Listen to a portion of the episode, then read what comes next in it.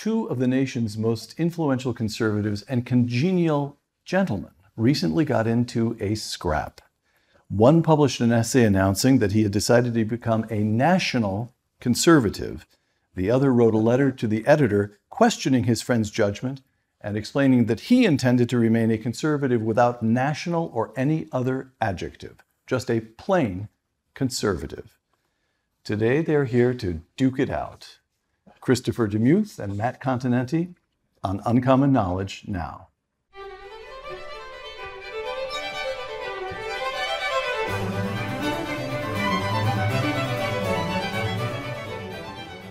Welcome to Uncommon Knowledge. I'm Peter Robinson. We're filming today at the offices of the American Enterprise Institute in Washington. Now a fellow at the Hudson Institute, Christopher DeMuth is a graduate of Harvard University and the University of Chicago Law School. He served in the administrations of Richard Nixon and Ronald Reagan, and from 1986 to 2008, Mr. DeMuth served as president of the American Enterprise Institute. He is widely regarded, and I so regard him, as one of the most influential conservatives of the last five decades.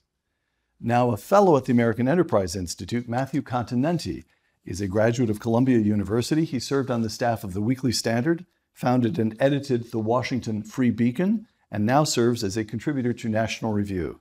Mr. Continetti is the author of several books, the most recent published this very spring, The Right, The Hundred Year War for American Conservatism.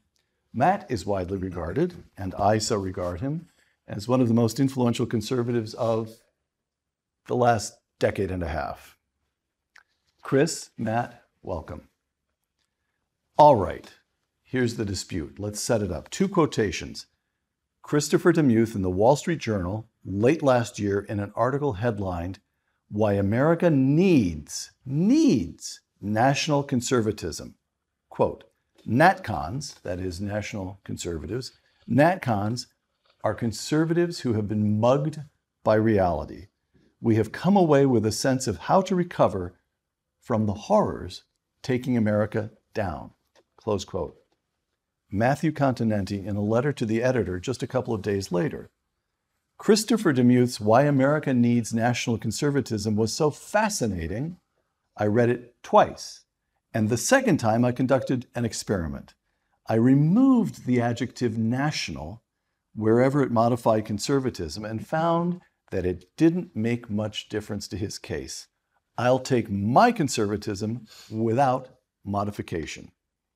All right, let's begin with some definitions here.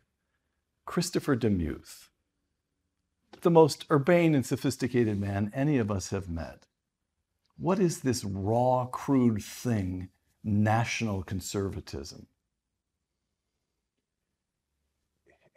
Uh, without acknowledging that it is raw and crude, uh, but agreeing that it is young and feisty and finding its way, uh, it is a new species of conservatism that is attempting to refresh rekindle uh, the various conservatisms uh, that were influential in the past, in the last uh, half of the 20th century. Uh, traditional social conservatism, libertarianism, neoconservatism in two uh, subsequent uh, formulations, to try to bring, as we regard it, conservatism up to date to a dramatically new set of challenges and problems uh, that we face in the uh, in the 2020s. Um, some, if I can go on, of course, uh, some some of the some of the new developments I would say are strictly uh, demographic, technological things like things such as uh, social media. Uh, that that did not exist back in those days that have transformed our politics uh, but many of them are political and ideological. Uh, in particular, the, um, the emergence of what is often called wokeism, which is a kind of a class based uh, Marxist form of, uh, of uh, left wing thinking that has become increasingly influential. Uh, it is now uh, an important part of the Democratic Party, both nationally and in states and cities around the country, uh, and that has infused corporations, major sports leagues, uh, entertainment, uh, the media, uh, to a degree that was mildly anticipated 50 years ago, but has gone beyond what anybody could have imagined. Um, national conservatives believe that that the conservatisms, the different species uh, documented in uh, Matt's book, um, uh, had become in, say, after 2008, uh, too uh, formulaic and complacent and Washington centric, and had not noticed important things that were happening out in the hinterlands. Uh, had not noticed uh, the uh, increasing self confidence and authoritarian tendencies in the media and corporate elites. Um, we were we're unhappy. Looking back, we're unhappy that conservatives in Washington kept saying, we're for limited government. But the government was becoming more and more unlimited with every passing year, often uh, with the acquiescence of conservatives who are actually in power. Mm-hmm. Um, we talked on about the importance of free trade. And of course, we will retrain all the people that are hurt by free trade. But nobody was doing any retraining of the people that were hurt by uh, free trade. And as many corporations became global, that is, markets became larger than nations, uh, the nation was, uh, was national prerogatives were shriveling, and foreign adversaries were using trade deliberately uh, to our uh, disadvantage. Um, I won't go on, but borders were being opened. Uh, the world was changing, and just saying, um, I, am for a balanced budget amendment as the debt goes up trillions of dollars year after year after year. A bunch of us thought let's not just keep repeating uh, some of these uh, mantras uh, that we got really good at uh, in the 2000s. Uh, uh, we need to we need to we need to think back to first principles underlying our conservatism and come up with solutions that are different than those that were called for in the past, because because the times and the challenges have changed. So, Matthew, Chris and his fellow national conservatives wish to write the next chapter in the book that you just completed, In the Right. And that chapter is entitled Wake Up, Rethink, Fight Back. Well, fine with you? There's a lot of rethinking that's part of the history of uh, American conservatism over the last hundred years um, from the first waves of the neoconservatives that Chris mentioned um, to um, the compassionate conservatism we associate with George W. Bush, uh, to the reform conservatism that was associated with um, the American Enterprise Institute, among other places, um, beginning in the second half of the Bush era. I see national conservatism as um, kind of the latest uh, attempt to reformulate conservatism for a new era what I'm struck by is um, the uh, departures in some ways from um, the post war conservative movement um, of the last 65 years. And in particular, it's on this question of limited government. Um, the, uh, the national conservatives, it seems to me, are much more open toward using the power of the state, uh, in particular, to um, subvert these cultural institutions uh, which have been taken over by this woke left. And um, so this is making uh, many people uh, on the right uncomfortable um, because it's, uh, it's a new position for conservatives to be in, to advocate the use of government power, um, not simply for you know, fiscal policy or uh, social policy, but in fact to, um, uh, to, to take on these cultural institutions. Well, I will say one thing just to kind of preface this discussion. I think it's important, and I try to do this in the book, Peter, to distinguish between the Republican Party, the conservative movement, and the conservative intellectual movement. In fact, all three are slightly different. And I totally agree with the idea that the Republican Party had become quite complacent um, beginning in the first decade of the 21st century uh, and was relying on kind of old dogma and uh, repeating mantras. At the same time, though, I do think, uh, and, and, Chris supervised a lot of it, there was a continuous uh, th- attempt, I think, in many quarters and among the intellectuals uh, to come up with policies that would address these new concerns. Uh, the problem was that there was no longer a connection uh, between the policies being formulated in the Beltway and the, the larger conservative right. grassroots movement in the country. So, can I, that's a current moment. Let's step back a decade or two, or possibly three, to what went wrong. We have, you're a touch young, but Brother DeMuth and I both remember the Reagan years, the 1980s, and those things seem to be working pretty well in those years. Matt writes in his new book, The Right, opposition to the Soviet Union and to the spread of communism unified conservatives. Chris spoke a moment ago about social conservatives, economic conservatives, internationals, all that, all that, defense conservatives. William F. Buckley Jr. Refer, referred to anti communism as the harnessing bias of the movement. By the end of 1991, the Soviet Union was gone. The right never settled on a strategy for the post Cold War world. That's what went wrong. The Soviet Union went defunct. Explain that.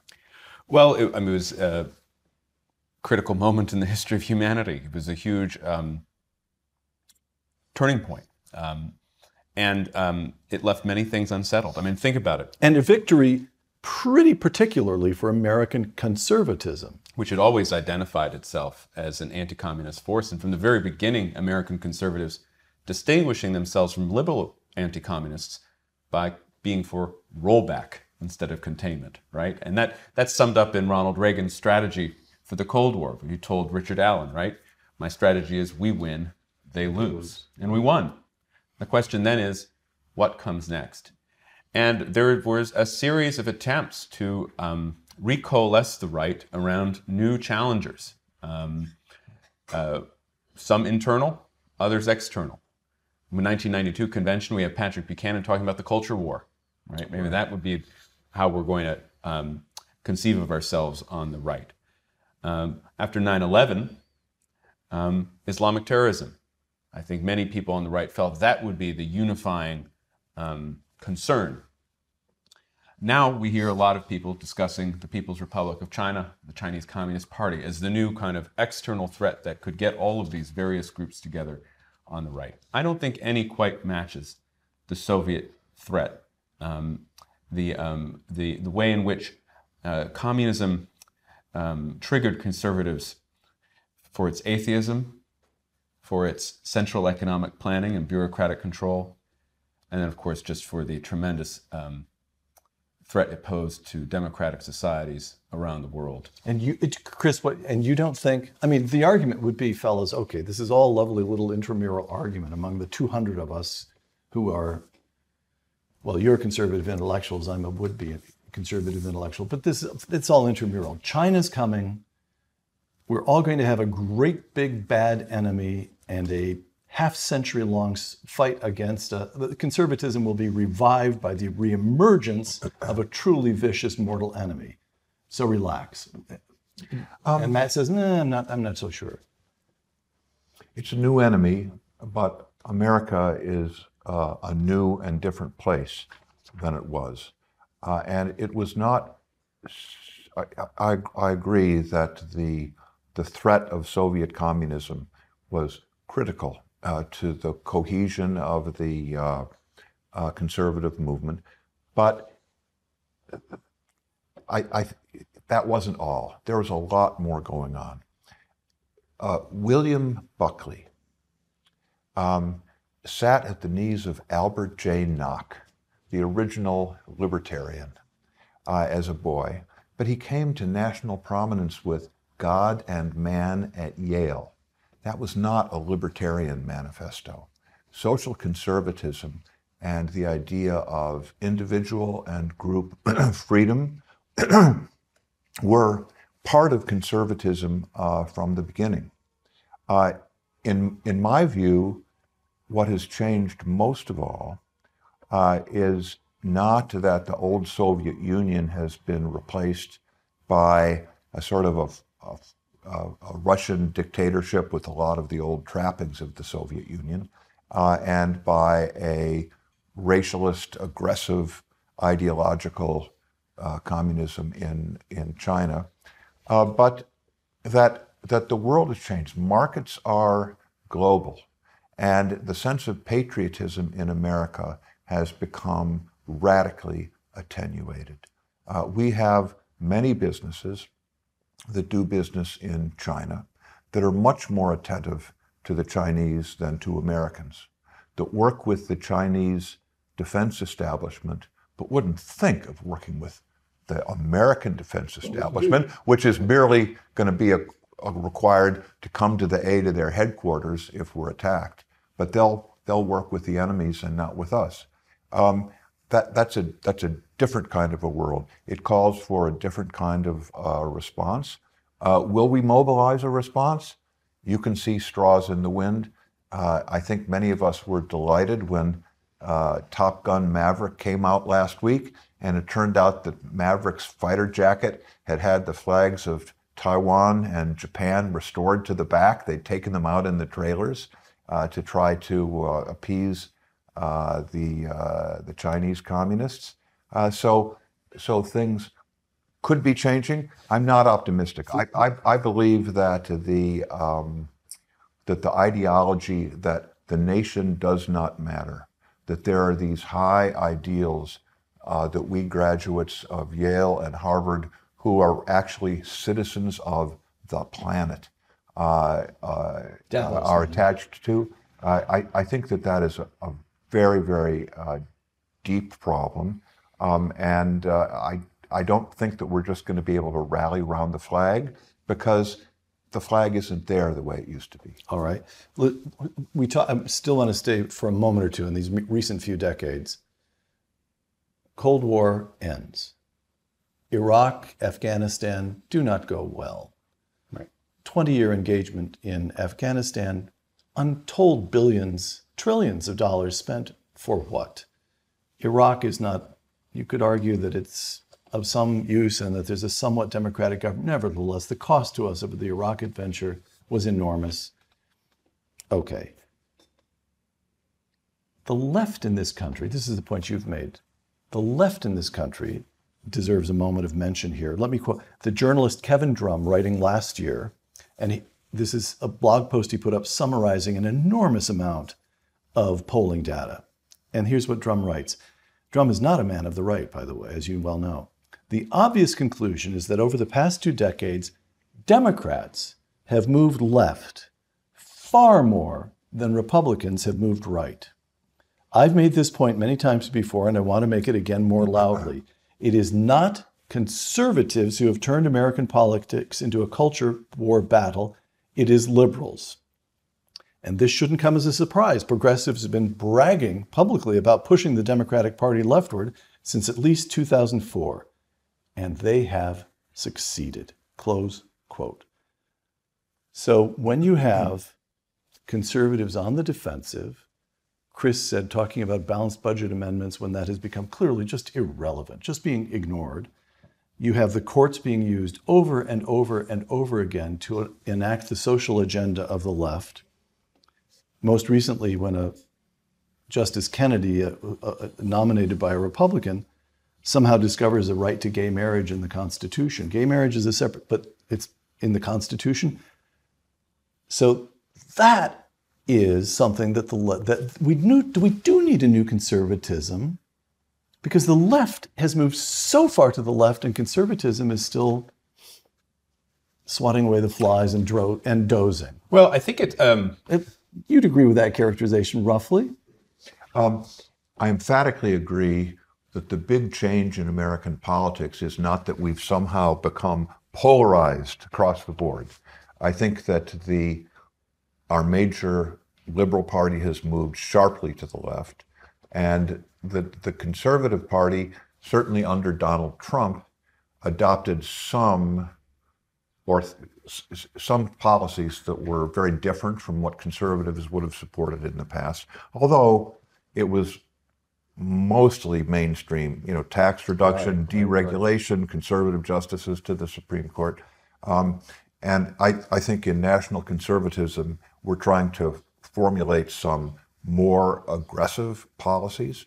Uh, but I want to point out that the wokeness phenomenon has offended many people who are not national conservatives, conservatives are not conservatives of any stripe, um, uh, some good old fashioned liberals, many just suburban people who aren't politi- particularly political are horrified at what the Democrats are doing to uh, uh, the protection of public safety in the cities, uh, to the education of uh, school children, um, uh, to the conduct of, of national sports leagues. so, so there's so it's not just conservatism that is reacting. I would say that national conservatism's response uh, embraces and wants to work with all of these people, including people who are um, uh, old-fashioned classical liberals. But we've got we've got an agenda that is distinctive uh, so of our own. In most of this book, The Right, the hundred-year war for the right. In most of this book, For the Right, the right is up against, of course, the Soviet Union abroad no longer exists a Democratic Party, which is still fundamentally the party of Franklin Roosevelt, and in the last couple of decades is the party of John Kennedy. So you've got a kind of patriotic, pragmatic expansion of the state to the extent of Social Security, civil rights, then the Great Society, and then along comes in, in, in your it's just almost in your final chapter you get this new phenomenon on the left to which conservatism should respond. How? Well, I think it's first it's a generational phenomenon. I think the radicalism we see on the left appeared in the 1930s, it appeared in the 1960s. It appeared briefly in the early 1990s and late 1980s over the spats over the Western canon at Stanford University, for example. Hey, hey, ho, ho, Western Civ is right. got to go. Um, and so it seems to be, to be anyway, to be about a 30 year um, recurring phenomenon. So it's not as though conservatives have never dealt with the radical left before. A couple changes. The first is it hasn't been the party of JFK for some time, Peter. LBJ. Um, or LBJ. All right. Uh, 1972, of course, George McGovern, the senator from South Dakota, becomes the Democratic nominee. The McGovernites slowly take over the party. Now, that's a decades long process, uh, really meaning uh, involving the ending of the Southern Democratic Party. Um, but uh, you had the left, the anti-war left, the culturally mm, progressive left, um, in a kind of the catbird seat in the Democratic Party for some time. The other thing that happened, I think, is Barack Obama. Barack Obama um, saw it uh, as his self-assigned mission to uh, change America, to uh, set America, as he put it, on a new foundation, to um, take us down a few notches on the world stage. You know, we weren't number one. Uh, time that we had to learn to um, play uh, as uh, you know as just one of a crowd, um, and this had uh, the effect of moving the Democratic Party to the left, uh, but also making the right very concerned about the direction of this country and the perpetuation of its traditions. Uh, then one other thing happened. I should mention too. The phenomenon that we're currently experiencing as, as wokeism isn't to some degree, a response to President Trump.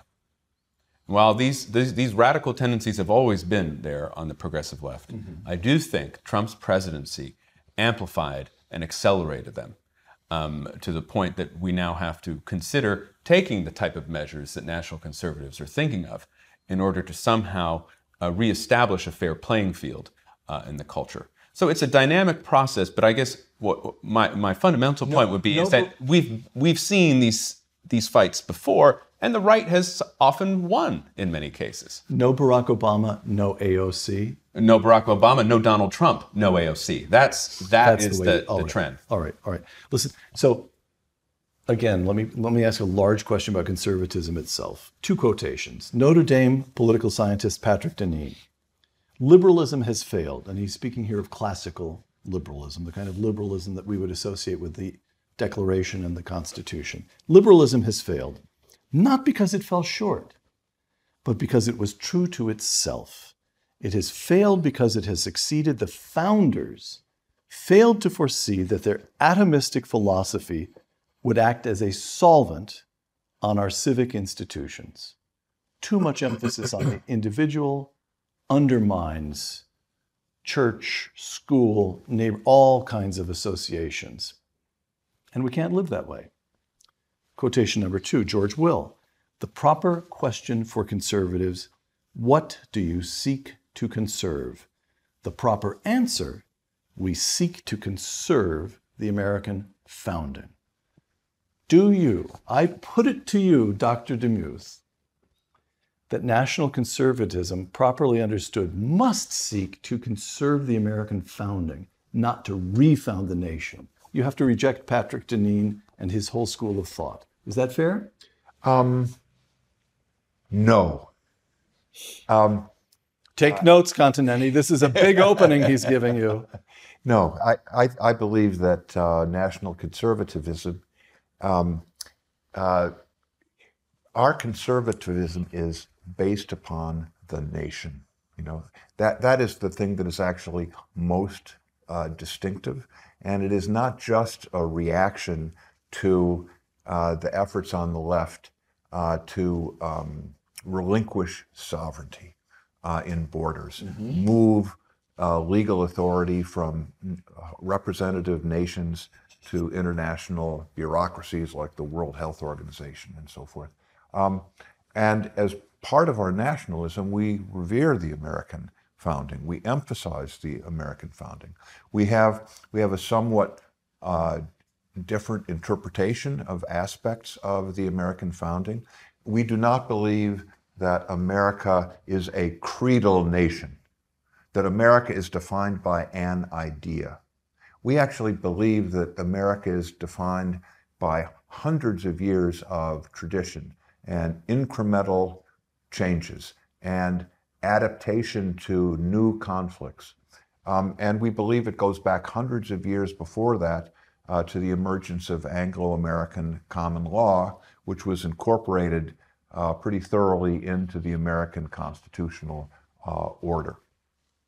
There is an interesting question, which I, I sort of have a, a blind spot. I, I listen to this, uh, and uh, you can you can listen you can listen to Patrick Deneen talking about liberalism, and and there are others in the national conservatism conservative movement who will say um, the liberalism of the past contained the seeds of its own destruction. Yes, that's Deneen's and point. others will say um, the liberalism of the past uh, uh, simply emphasized the individual over the community at a time when community structures and religious could faith, be taken for granted. You could, you could take them for granted. Yes. Well, we can't take them for granted anymore, right. so we have to shift back and forth. They're interesting arguments.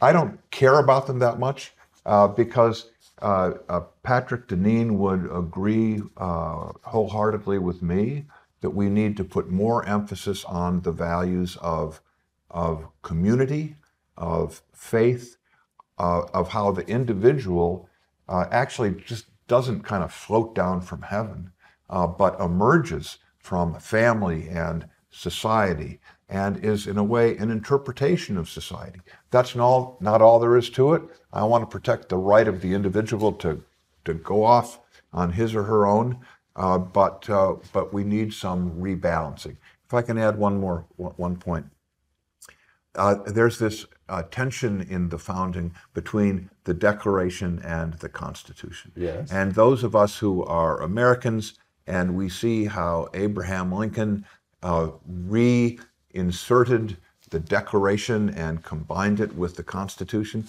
That's actually part of our lived tradition. We think about things in that way. But that does not make us a creedal nation. Um, uh, the preamble to the Constitution has this wonderful language which is a big part of my political beliefs. But the Constitution, but the Declaration is mainly a bill of particulars against the stuff that King George was doing. Yes, uh, yes. Parliament was not resisting. He said, we're not going to do any of that anymore. It was in the tradition of the Magna Carta. It was not Yes, yes. John Locke, you know, it, it wasn't this abstract theorizing. It was one thing after another. The, the, the Civil War, it was not actually a speech at Gettysburg. It was a fight in which hundreds of thousands of people died. It was an act, and it was followed by specific positive law in the 13th, 14th, and 15th Amendments to say we're defined by an idea. We're defined by our deeds. We're defined by the things we did uh, from the found from our forebears to the founders uh, down down to the present day, and that is nationhood at its best. Are there bad parts of nationhood? You bet. Uh, but uh, So you're but, you're you're but but we are we're we're emphatically um, uh, uh, uh, we're emphatically of the view uh, that adherence to the Constitution, the preservation of the Constitution against many threats uh, from uh, the left, uh, is you will a say, central part of what we're say- about. You will say, all right, all right, all right. Yes, the Declaration of Independence, because it's part of the history of this nation. And I would say, oh, no, no, the Declaration of Independence, because it is the font of the history of this nation. And there you would say, no, you go too far, Robinson. I, I would I would not I would Come in, Matthew. Well, Um, I, I would I would disagree with you if you say the preamble to the Constitu- the preamble to the Declaration, Declaration. is the font of America. I would disagree with that. I would say it's important, but I would say It gives expression to ideas that had I- already I- been worked I, out. I think you know you know what I care about. I care about trial by jury. Yep. I care about I care about due process, the separation of prosecution from the enactment of laws. Of course, it's hard to that's, That's where our freedoms things. actually come from. Right. I mean, and it, but it, it's also hard to separate out the rhetoric of the American political tradition from the deeds of it, from the reality of it. It's not really an either or choice between uh, the creed and the culture, to use the terms that Samuel Huntington used in his 2004 book, Who Are We? It's a both and proposition, to use Lincoln's term. It's, it's the war, it's the 600,000 dead, uh, it's the amendments that followed it, but it is also the Gettysburg Address. And, and I think we need to take a more, uh, I know it's a trendy word, I hope it's not too woke for this table, inclusive approach to the American political Get the hell tradition outta here. that combines both the propositions as well as the institutions. Um, a couple things on um, nationhood and then Deneen. First, nations are not actually that distinctive. There are many of them. There, there, there are plenty of nations. There are more nations all the time. What's distinctive about this one are, is the, the creedal aspect of it, right? And the fact that it has a particular founding that was uh, a product of um, n- not only um, uh, specific items uh, of rebuke, but also rational thought in how this Constitution would um, give sovereignty to the people and allow that sovereignty to express itself in a way uh, that produced ordered liberty, right? So I think we have to always recognize as conservatives what makes America indeed exceptional. And I think that's been part of the American conservative tradition throughout the hundred years I talk about in the book. And finally, um, the Deneen dispute, the Deneen will dispute, does manifest itself in foreign policy in particular. And I have noticed a uh, emerging divide within the national conservative movement in recent months over its approach to foreign policy, where you have one camp uh, who, like Chris, is a vocal defender of the rights of the Ukraine and Taiwan against foreign domination, and precisely because they are independent nations.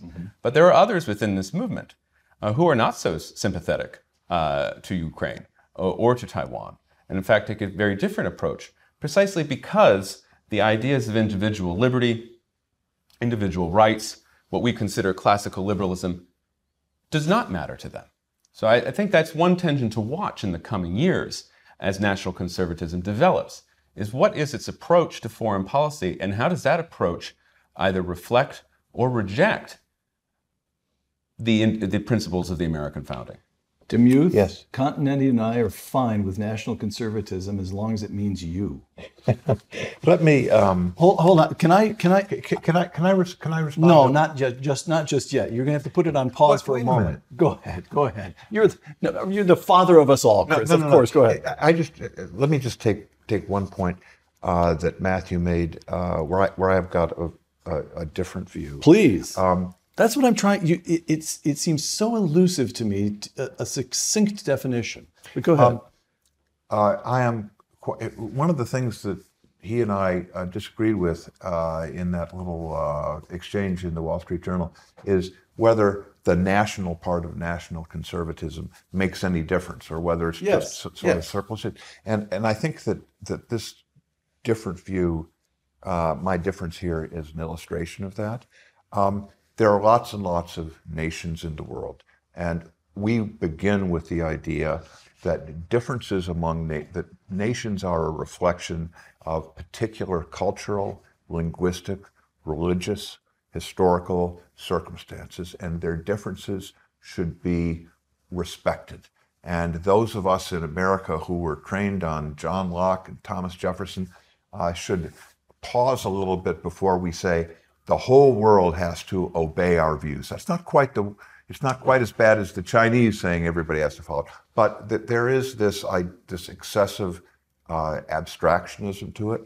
Um, what I like about national, one of the things I most like about nationalism, and why I think it is particularly pertinent to the circumstances of conservatism, conservatives in America today, is that conservatism it's it's not a solution. Uh, it's a process. It's something that you pursue. You try to figure out how can we be an effective nation, this polyglot nation, you know, huge and with layered sovereignties of different nations. How can we be an effective nation? Are we an effective nation today? Do we even have the means to help out the Ukraines and Taiwans uh, uh, of the world? I mean, we can give speeches about it. You know, no, I'm an old-fashioned neocon. I think we should. Can we do it? You know, the last time I looked, we're broke. The point of nationalism for Americans is that it encourages unromantic self knowledge. That's what I am for. Do I think America is an exceptional nation? Um, sure. And, and I really mean that. We certainly have an exceptional past. Are we exceptional today?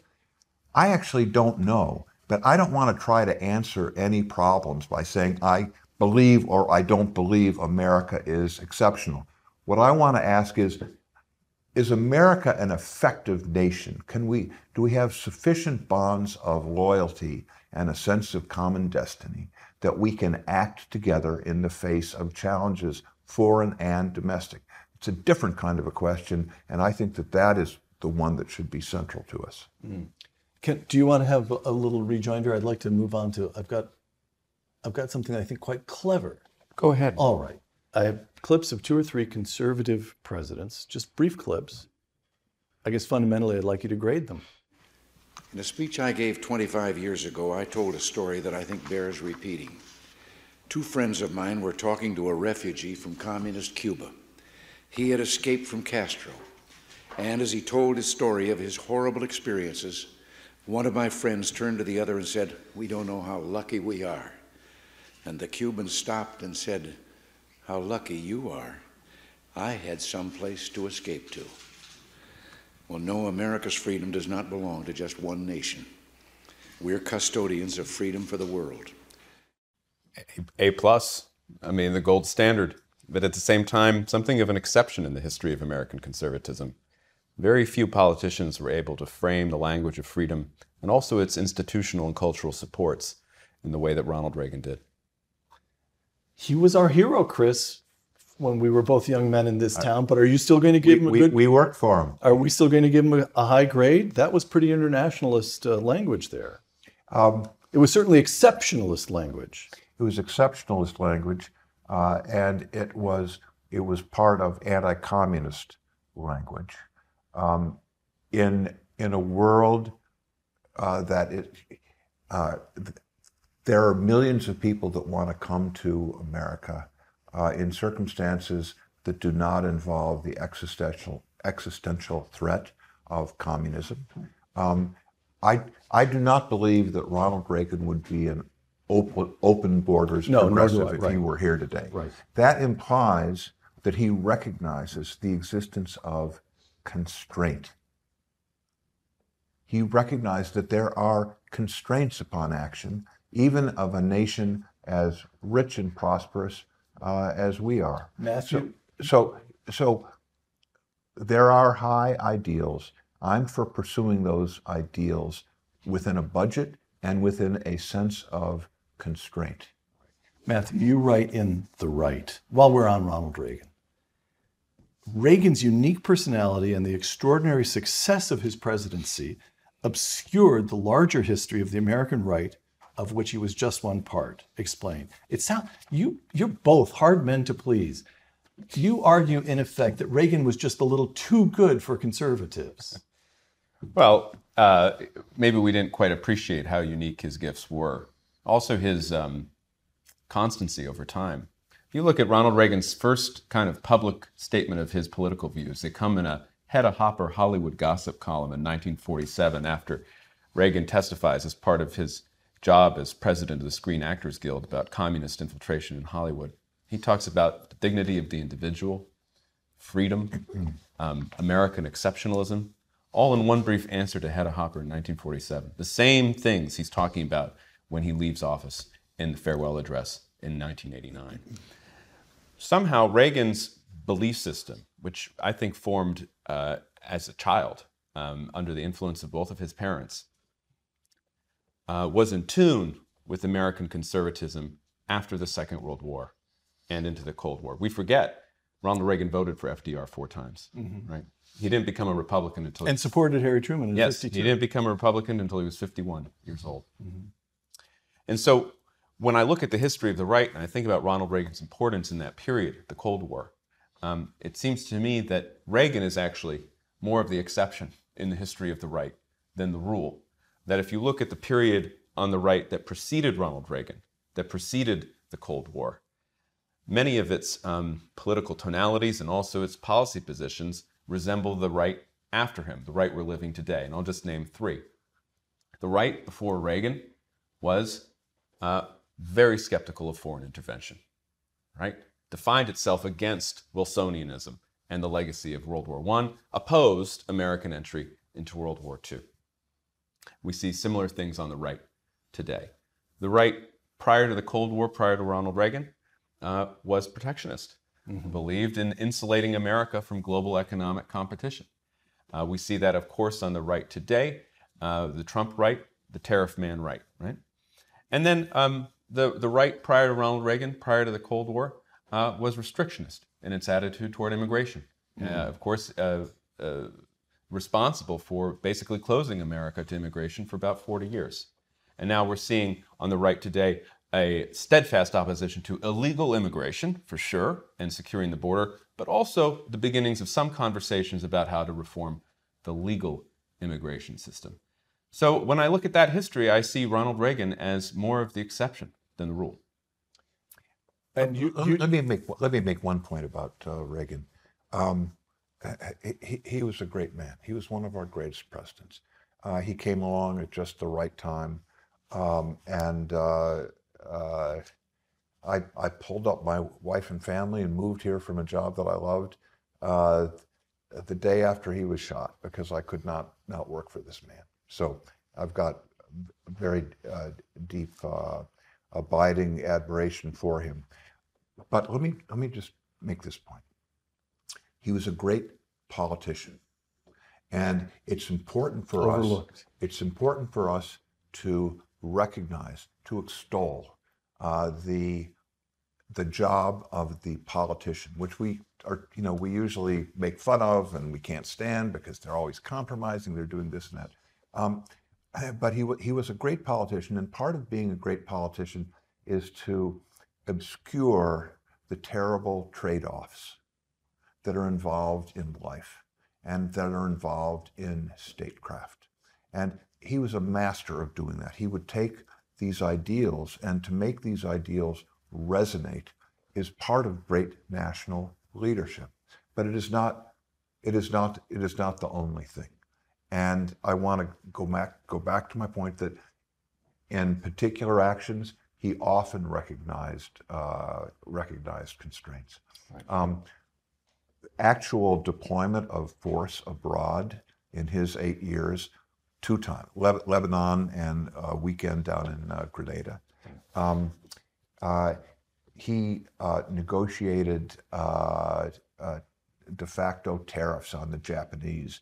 He appeared in front of the working class guys at the Harley Davidson factory, uh, extolling um, American manufacturing and keeping the foreigners out.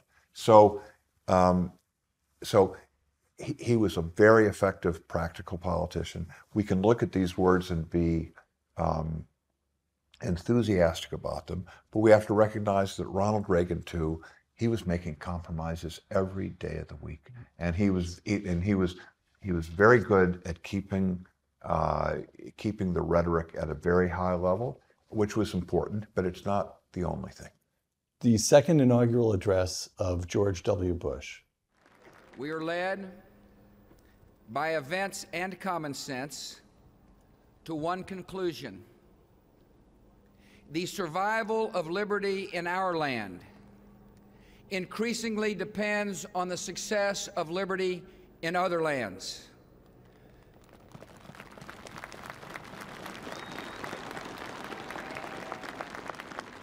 The best hope for peace in our world is the expansion of freedom in all the world. Matthew?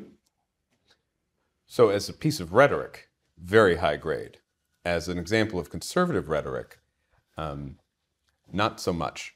Uh, there are two propositions. The first in, that we heard was to say that the success of freedom in the United States depends on the success of freedom overseas. If anything, I think the opposite is more true. That is, to say, the best hope for freedom overseas is, is the freedom here. Um, the second statement that he was making um, was uh, about the uh, expansion of liberty abroad.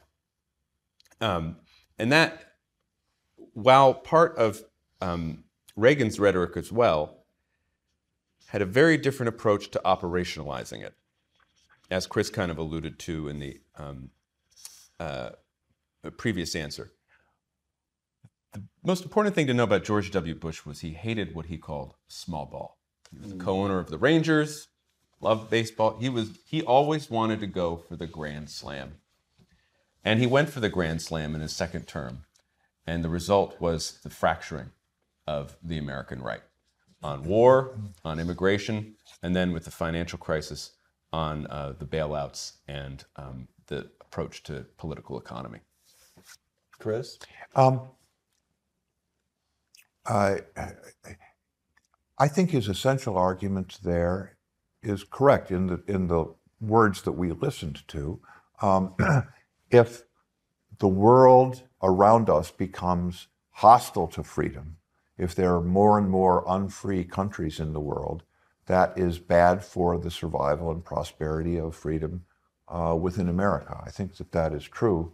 Um, that leaves two important questions unanswered. First is, what do we mean by freedom. It, it all depends on what, what freedom, and I'm not trying to be, you know, obscure or fancy or, uh, or evasive, uh, but the modern definition of freedom, certainly on the left, is untrammeled, unconstrained, individual autonomy. It is summarized by Justice Kennedy's uh, uh, dictum that we all can define our own meaning of the universe. And what modern progressivism adds to it is if somebody defines their own meaning of the universe, everybody else has to get out of the way and help that help that happen. So, and and and the, the second is how does America best guarantee the survival of a, a, a productive freedom uh, around the world. uh, and uh, we have a long experience at trying to impose our ideas of a constitutional order on nations with no such uh, uh, traditions for the sorts of things we want them to, you know, the The idea of invading Iraq with a massive force on the theory that we could turn that country into democracy was Um, I, I would say that on the day of the invasion, that was not the theory. That was, it, that's the problem. it, it became It became the theory it once the original theory was very, disproven. Was very serious uh, mission creep, in my view, and you can see the problems. Uh, I'm not just complaining or tr- trying to complicate things. Um, the idea of, of expanding freedom abroad um, eventually had our insisting on um, women's freedom courses being taught at Iraqi and Afghanistan universities. I think still today it involves um, flying gay pride flags above embassies in deeply Christian African nations. At the is Vatican. This, is, At the this help, Vatican. is this helping to promote freedom around the globe? I don't think so. Donald Trump. The fundamental question of our time is whether the West has the will to survive. Do we have the confidence in our values to defend them at any cost? Do we have enough respect for our citizens to protect our borders? Do we have the desire and the courage to preserve our civilization in the face of those who would subvert and destroy it? We can have the largest economies and the most lethal weapons anywhere on earth. But if we do not have strong families and strong values, then we will be weak and we will not survive. Best speech of Trump's presidency, the Warsaw speech. Uh, praised actually by some of his critics uh, during the uh, 2016 campaign. Um, of course, a speech like that, which his very talented speechwriters wrote for Donald Trump, was not the be all and end all of the Trump presidency. Right. right. Right. And it, I think Trump's trajectory could have been very different had he kind of stuck to that script that he laid out in Warsaw and not been uh, You dis- could build a whole administration on he that. not been on that- distracted by what people were talking about on uh, MSNBC that morning. Right. Chris? Um, I thought I, I agree uh, with Matthew. I thought it was the. I, there were three or four, but I thought that the Warsaw speech was uh, the best. Uh, I agree with uh, what he says here. I wish he'd. Uh, I wish he'd uh, stuck with it. Uh, as a quibble, you know, since we're intellectuals, we have to quibble with things. Uh, there's a little too much emphasis on will. Donald Trump was is a very willful individual, and I think he emphasizes the element of will little bit too much. There's also to- political artfulness. There is the construction of coalitions. Um, uh, there's a lot more to the success of uh, of the American project and the defense of Western civilization than will. Okay. Now, final questions here for my benefit. I want to nail this down. I want to understand what national conservatism is and if it can be made acceptable to Brother Continetti here. So let me quote a little bit further from Matthew's letter to the editor in response to your piece in the journal. And the question here is the extent to which what troubled Matthew about your piece was matter were matters of substance or whether it's just tone. Whether it's somehow or other you're playing a trombone and he's playing a clarinet and you're both actually playing from the same sheet of music. You just don't quite like the sound of what the other man is doing. I can't quite this is all right. This is you, Matthew. What struck me most about Mr. DeMuth's essay was its incongruity with speeches delivered at the recent National Conservatism Conference. This was a conference, there have been a number of them now. This was a conference in Orlando.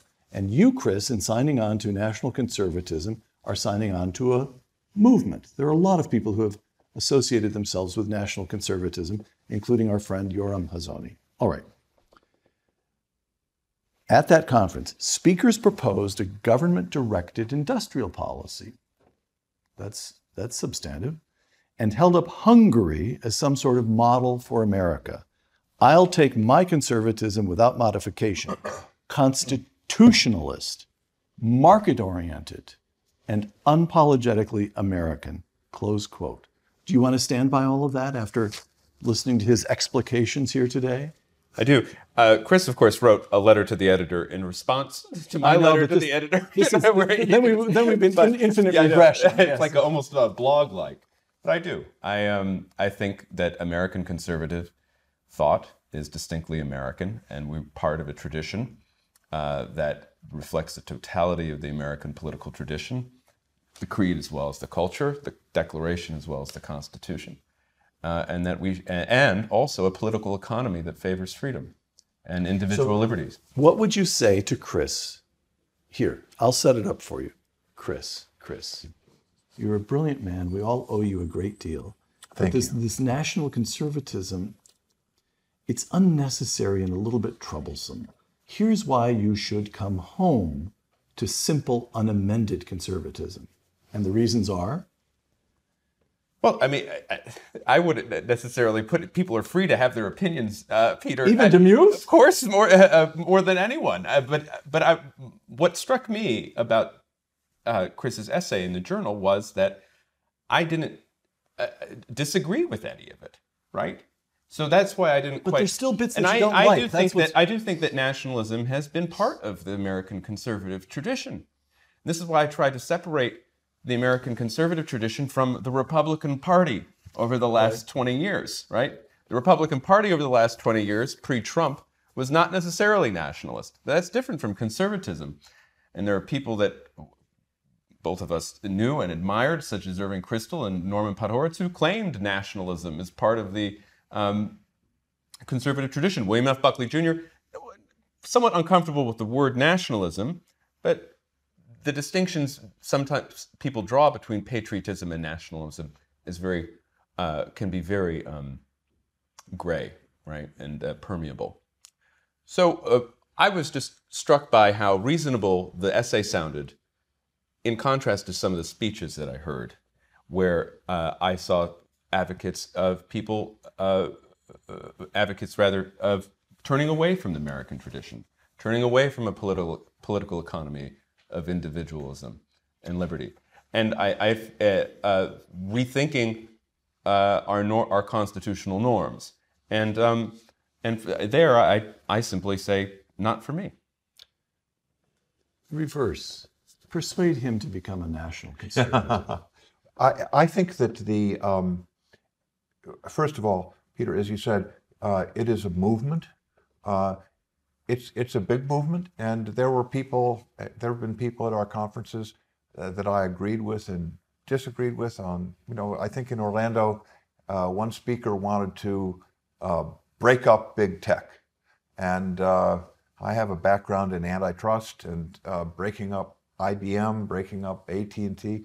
Some of these things don't end up going so well. Right. Um, so, so I'm a skeptic, but am, am I opposed to it? Do I think, you know, I'm, You glad, appreciate they, the I'm glad they give that talk.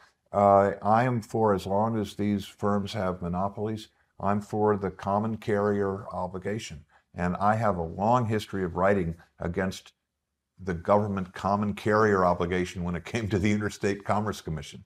Uh, uh, but I would be uh, in, in favor uh, of uh, such obligations in the case of big corporations that are obviously trying to uh, skew uh, American political debate and with, with some uh, considerable success.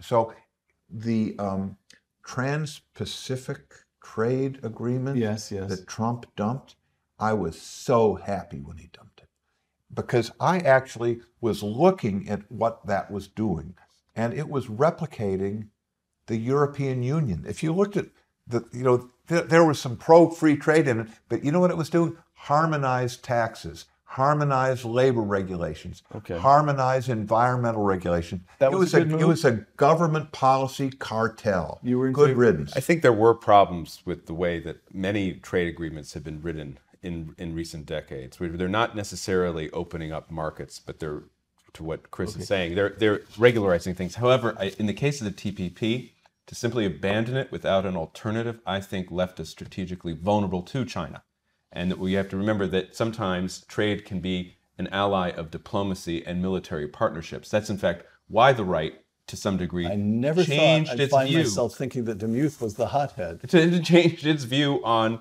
on um, on free trade during the Cold War. So I, that to me was the mistake. That I think there's a way right. to use Okay. trade to further our interests Here's against another China. One. Here's another one. For, I'm, ju- I'm just sort of a few practical problems, and the hope that this will help me grasp the differences in tone or in substance between the two of you. Actually, this is more open ended than that. Google. A majority of its profits come from outside this country. Likewise, Facebook. Likewise, any number of other tech companies. Why should the executives running those companies whose job Milton Friedman would tell us is to enrich their shareholders, why should they feel any loyalty to the United States of America? Because they are Americans. I mean, I again here, there's not much of a difference between me and Chris, especially when we consider the challenge of China. We have to think through these things. Now, what that means is we should find a way to help and um, or or to um, not make the perfect the enemy of the good in our attitudes toward tech and Silicon Valley. The fact is, they are American companies. Their employees might not act like it. Their CEOs might not act like it, but they are American companies. And in some, it's better to have them be American companies than Chinese companies. And of course, China has its alternatives. And so I think some um, uh, means of uh, approach with Silicon Valley needs to be found that can retain their status as our national champions while also re- rejecting uh, the the um, insinuation of China Chinese business practices and politics uh, into their into their internal machinery. Okay, uh, sorry, go ahead. Um, I, a lot of this discussion has been foreign policy based. Let me take a, a domestic Please. Uh, example that I that I can see does illustrate a division between traditional conservatives and national conservatives, uh, and it involves the use of government in the marketplace, in a sense, um, and and it, it, it illustrates the very different moral ecology in which the corporation operates today uh, from what it did in the day of Michael Novak. And that is the uh, Governor DeSantis and the Florida legislature uh, passing legislation that says in our schools in Florida, we're not going to teach kindergartners and first grades. We're not third grade was We're not going to teach uh, little children about gender optionality and transgender possibilities. We're just not going to do that to young people. And Walt Disney, a company that built its brand on trying to keep all of us young well beyond third grade and enjoy the innocence of childhood, um, condemned that measure and took active steps uh, to oppose it. And uh, the governor and the legislature withdrew some of their tax privileges at Disney World. Okay, now that's activist government trying to stand up for the culture. And I'm not trying to categorize people, but there, but DeSantis was criticized. That was disproportionate. If you disagree with Disney, you should give a speech. You shouldn't be using the power of the government to punish your political adversaries. Let me tell you, every national conservative cheered DeSantis on. That's exactly what we have in mind. The uh, privileges that they had were provided by the state. Uh, and if a company is going to act with the ideological foolishness of attaching itself to transgender teaching of little children, um, that the government should just give a speech but not try to uh, react to it and should not try to withdraw some of the privileges that were given to Disney long ago and to show that, it, that the government will be an active part of these uh, debates and, and take action, not just talk. Uh, I think that that's different, and I think that there are some traditional conservatives that said that was a bad thing to do. So, so that I'm just trying to take No, no, one little you. point that sh- that shows you a difference between us. Matthew, listen to this. This struck me coming into this as the keynote of national conservatism. And I'm not sure that anything I've heard today dissuades me. This is, I, Chris may think I'm being crude here or missing something. And of course, he'll correct me because Chris doesn't hesitate to correct me. But here's a passage from Chris's essay. When the American left was liberal and reformist, conservatives played our customary role as moderators of change. But today's woke progressivism isn't reformist. It seeks to turn the world upside down. When the leftward party in a two party system is seized by such radicalism, the conservative instinct for moderation is futile. National conservatives recognize that in today's politics, the excesses are of the essence. We must shift to opposing revolution. Close quote. That's what I take, still, after this conversation, as the animating impulse of national conservatism. We must fight back. Do you sign on?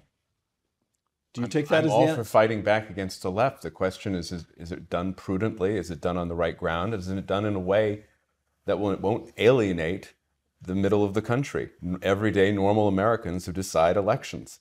I mean, this is the critical question. I also think the DeSantis example is an interesting one. DeSantis removed privileges that had been given to Disney already. And in some of his other squabbles with corporations, it's about tax privileges that the government of Florida had already granted. In a way, DeSantis is just furthering an anti cronyist agenda that has been long part of the American right. In fact, even libertarians might think, oh, maybe these companies shouldn't deserve these privileges. That's why I think that the DeSantis program is actually a point of contact between national conservatism and unmodified conservatism. I think there are ways in which both sides can actually support that agenda and that politician. So um, I think we're, we're, we, the two sides part company is when differences in, uh, okay, are we going to go from removing privileges to active punishment, the punitive nature, right?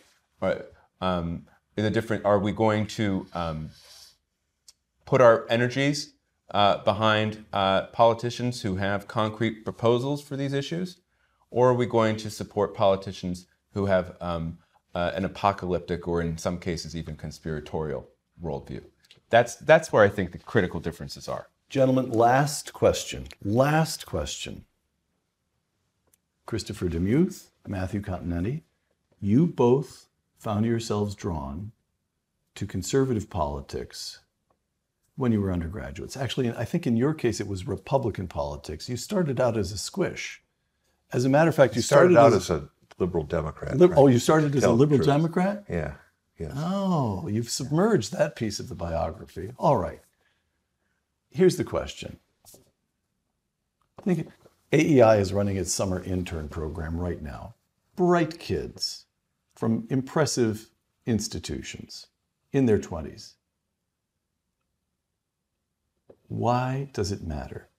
Not why does America matter? Why does American conservatism matter enough for you and you to have dedicated your professional lives to it. Why does conservatism matter? Chris? I have dedicated my my uh, career to it uh, because of an abiding love of my country and the blessings that completely unearned have been just showered upon me uh, since I was a child, and they're showered upon many other people uh, that uh, that I live with, uh, and and I've always thought instinctively uh, that these blessings can't, they're not manna from heaven. They're actually the result, they're the a- artifact of human action. We build the institutions uh, that give us these things. You know, God's blessings are things that we have to work to protect and build. And uh, so there's so there's great work to do. You can't take it for granted.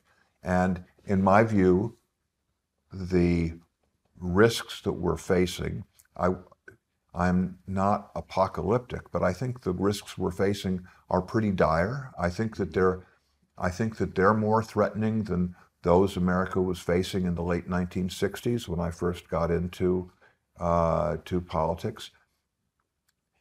And I think that um, the young generation um, and the national conservatives are disproportionately quite young and from a very different historical, uh, uh, from a, different uh, personal uh, uh, background. Um, I think that they are concerned. And as somebody who's kind of at the other end of the career trajectory, I'm just thrilled to be um, working, working with them as they formulate their own uh, ideas of what we need to do going forward. Matthew Continetti, you are the author of the book on American conservatism. Why does it matter? Well, uh, it matters because uh, America matters, and America traditions matter, and the American tradition of freedom matters. I became a conservative while uh, reading the great texts of Western thought, and uh, as part of my uh, college curriculum. And uh, what I struck, what struck me was that from the insights into human uh, fallenness and the limits of our knowledge that I was picking up from the Greeks and the Bible. And then later on, I read Adam Smith and Edmund Burke and the Federalist Papers, and I see how those insights that I had read in the ancients and in the, the Bible uh, were being applied to modern politics and to modern political economy. And this is the tradition that I think American conservatives seek to preserve this tradition of freedom. And it's a very fragile thing, as Chris said. It's also a very rare thing, as we heard from Ronald Reagan earlier in the program. And that, I think, is what uh, we need to defend uh, and, and save for the next generation. Christopher DeMuth and Matt Continetti, author most recently of The Right. Thank you. For Uncommon Knowledge, the Hoover Institution, and Fox Nation, filming today here at the offices of the American Enterprise Institute in Washington, I'm Peter Robinson.